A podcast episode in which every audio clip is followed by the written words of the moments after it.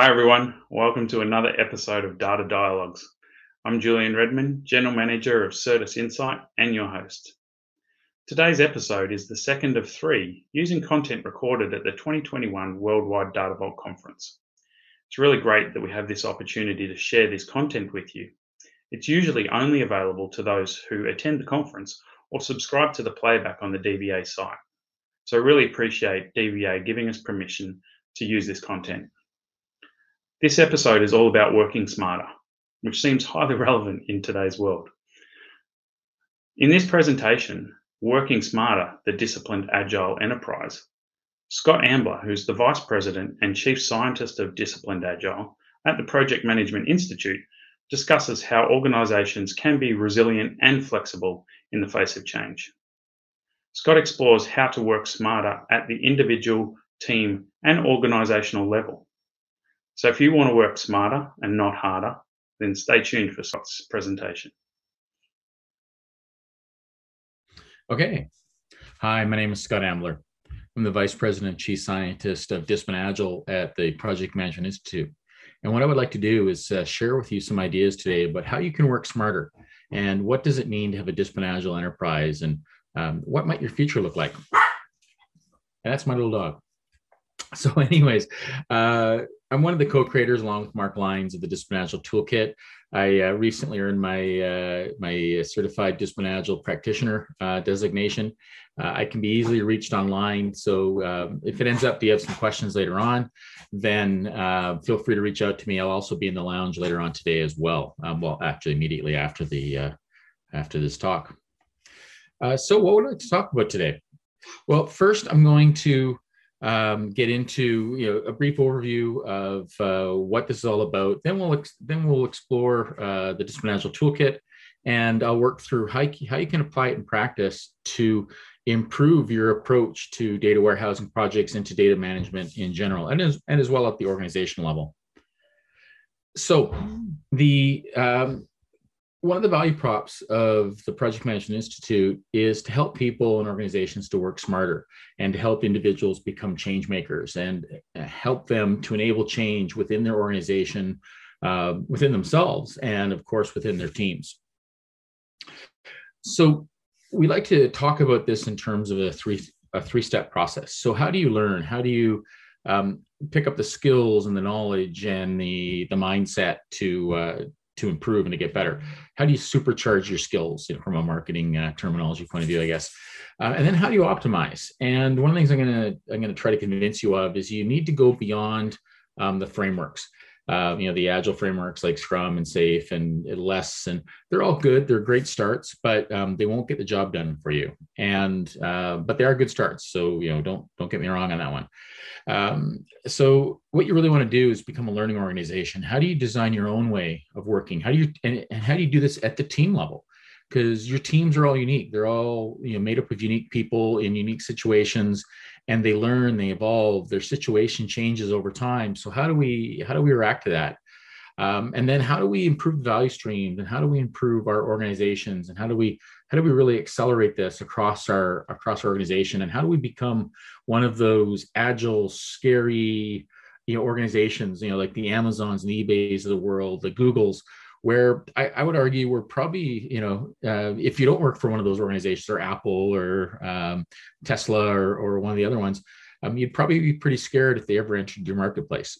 so, you know, how do you how do you compete against them? So that's a valid question. How do you compete against them, and how do you how do you put yourself in a position where your organization will um, thrive and survive in the future? So one of the, the challenges uh, with in the agile community right now is this question you know are we there yet? You know it's been 20 years. Um, february was the 20th anniversary of the signing of the agile manifesto. And well was actually um, uh, originally written in february but really wasn't um, finalized for another couple months after that. But anyways um, you know the the mythology is that it was written in february of 2001 so, anyways, so are we there yet? And um, and, and is your organization there yet? Might be a better way of looking at it.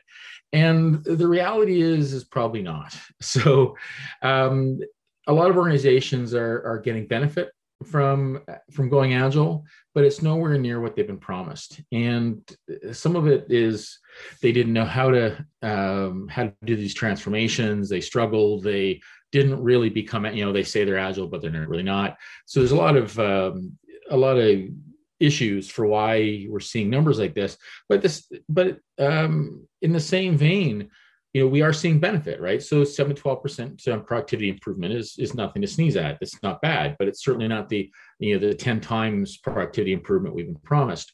Um, so what happened? And a, a lot of it is the you hit a barrier with these frameworks. Every framework like Scrum and SAFe and LeSS and others, they solve a certain problem. And if you adopt that framework successfully, well, then you address whatever problem that framework solves, which is great. But then once that problem solved, well, you know, well, there you go, right? It's solved. You're done, right? They don't really have any any any much more to to add um, because they don't tell you how to move away, how to improve upon the framework. That that wouldn't make any sense. So, and, and there's all this good rhetoric, how you know these frameworks are the art of the possible. When you're smart, you can figure it out, and all that sort of stuff. But it's not happening as we're seeing from the actual industry stats. So, can we do better? And that's what DA is all about.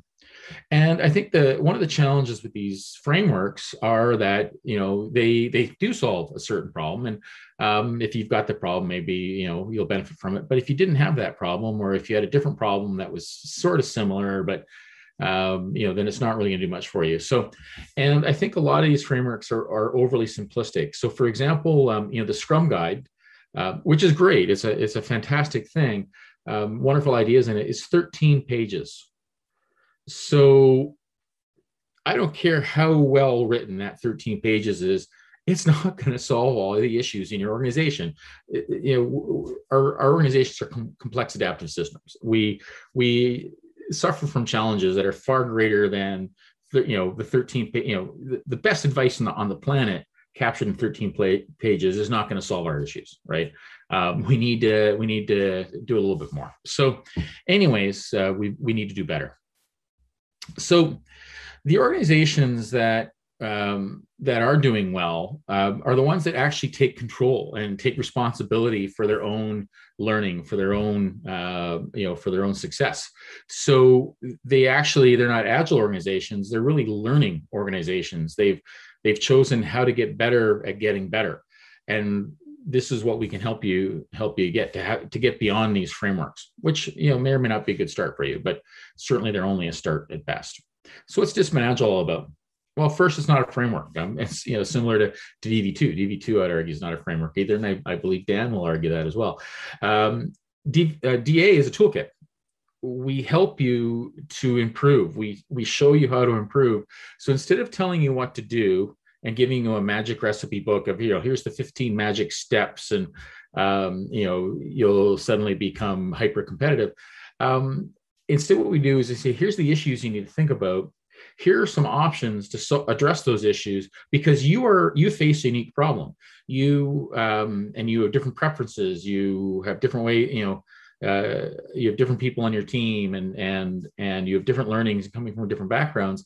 So we can't tell you exactly what the best practice is because we don't understand your context, nor do the Scrum or SAFe guys, right? So, or LeSS or, or whoever else. So instead in DA, we say, here are the issues you need to address. Here are some options that you could choose from to address those issues you and here are the trade-offs. Here's the advantages and disadvantages of these options. So you make the decisions that are best for you in the situation that you face. So you choose your own way of working. And that is fundamentally agile. Um, and you know for those of you who are around 20 years ago um, one of the fundamental concepts in agile was that teams should own their own process. Teams choose their own way of working um, unfortunately, we didn't teach you how to do that, and then then the frameworks, uh, you know, the, the agile gold, gold rush started, and the frameworks took over. Uh, so now we're getting back to uh, true agility again. I hope.